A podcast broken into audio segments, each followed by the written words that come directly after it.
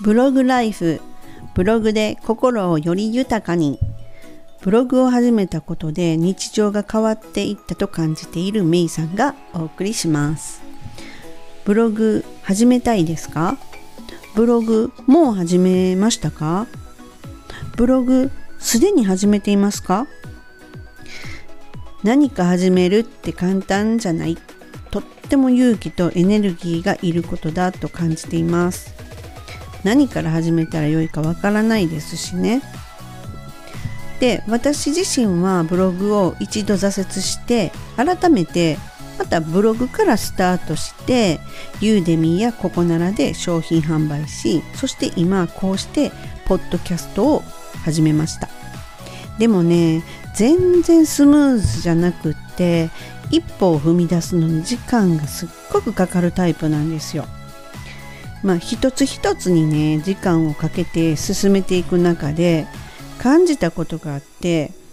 稼げないとかは稼げたっていうことにね、一喜一憂するんじゃなくって、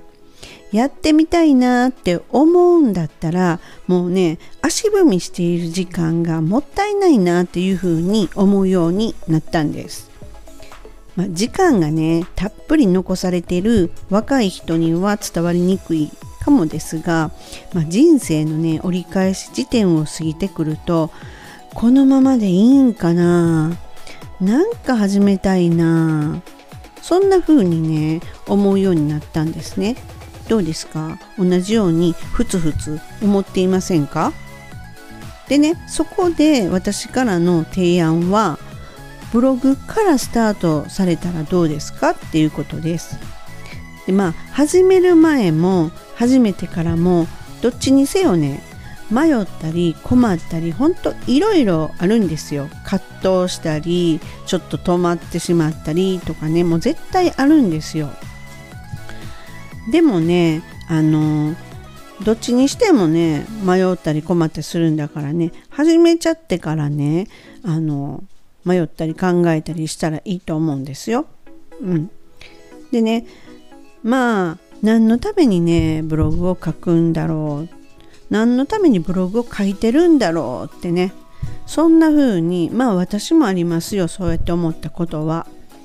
何度か。でもね、先日私が運営するブログのブログライフっていうところにですね、コメントが届いたんですよ。メイさんの情報発信を聞いて見て、たくさん勉強させてもらって、パクれるところはこっそりパクらせていただいていますどうですか？ちょっと笑えませんでね、このために私ブログを書いてます。稼ぎたいとか稼げないとか、そんなことよりも、本当にこういうコメントをもらうために私は書いてるんだっていうことをね、すごく感じました。こういうことがね、やっぱり何度かあると、改めてこうね、なんかこう揺れてしまう気持ちとか、ちょっとくじけそうになったりとかする時の軌道修正になるので、すごくありがたいです。どうもこのコメントをくださった方、聞いてらしたら、この場を借りてお礼申し上げます。ありがとうございます。でね、ブログと言ってもいろいろあるんですよ。趣味ブログ、雑記ブログ、アフィリエイトブログ、トレンドブログ、情報発信ブログとかってね、いろいろ種類があるわけなんですよね。でね、今から始めようと思う方って、もう何が何かわからないわっていう風になってると思うんで、まずはね、無料ブログで誰かのためになる自分の知識とか経験をね、書くっていうこと、その行動を始めればいいと思うんですよ。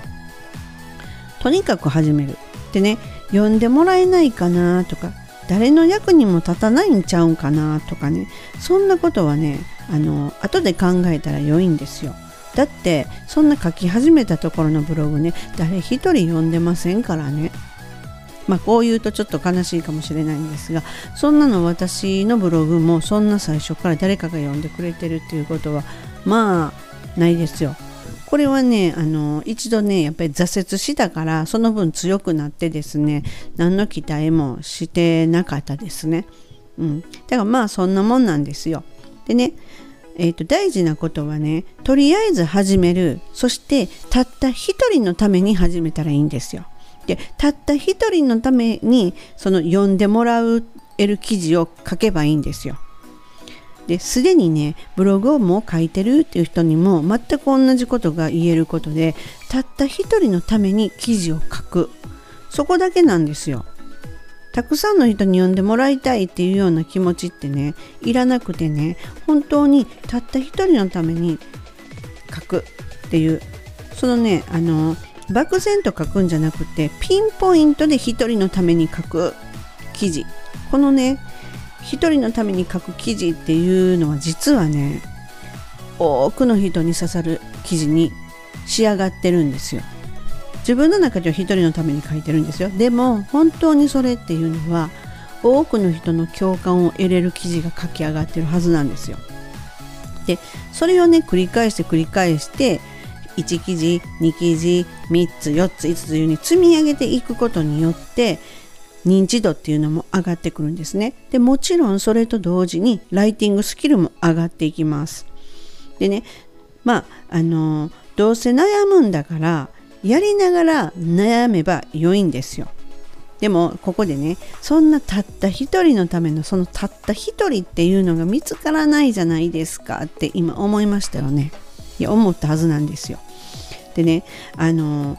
これはね、本当ね、ブログに限らず何かを発信して誰かに届けたい、伝えたいって思うもの全てに当てはまると思ってるんですが、リアルにね、現在悩んでる A さんっていう方がいらっしゃって、その人に届けたいっていう内容のものであればそれはもちろんいいことなんですが、そうそうね、そのリアルに悩んでる人もいないっていうこともあるじゃないですか。そんな時の手っ取り早い、手っ取り早いってちょっと言葉悪いんですけれども、リアル現在じゃなくてリアル昔に悩んでた自分に向けて届く記事を書けばいいんです。昔ね、悩んでた自分にアドバイスをするっていう感じですね。でね、私ね、別チャンネルで聞いて真似てハッピーターンチャンネルって言ってるね、その英語自体育成のための英語の発音に特化したチャンネルをね、やってるんですね。そこでね、リアルに悩みをいただいた場合を除いては本当にね、もろね、昔の自分に向けて発信してますからね。でもその方が絶対にね、同じ悩みをね、私が当時抱えてた問題、当時自分では分かっていなかった今となって分かったことっていうことを同じように悩んでる人って絶対にいると思ってるんですね。なのでね、自分の経験っていうのは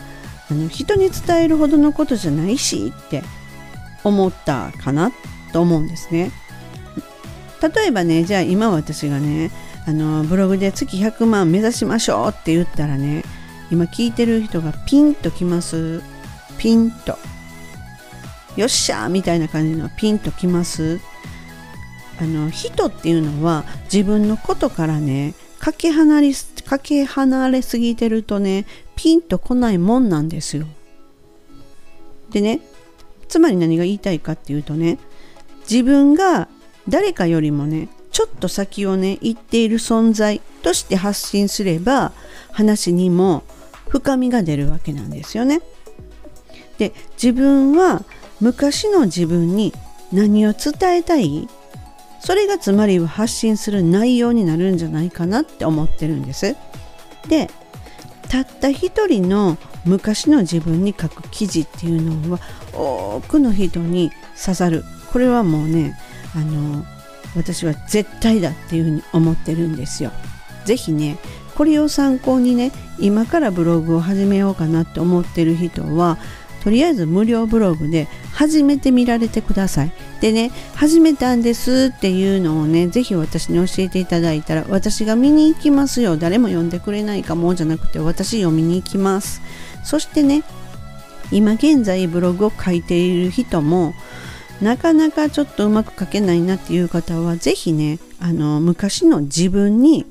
何を言いたい、昔の自分に何を教えてあげたいっていうのを見つけると、その記事は本当に深みがあって、本当に多くの人に刺さる記事になります。ただ知名度がまだっていう方は、それを積み上げていくことで本当に深い記事が蓄積されていくんでね、ぜひね、試してみてください。はい、本日はこの辺で。ではまたすぐお会いしましょう。ブログライフ、めいさんでした。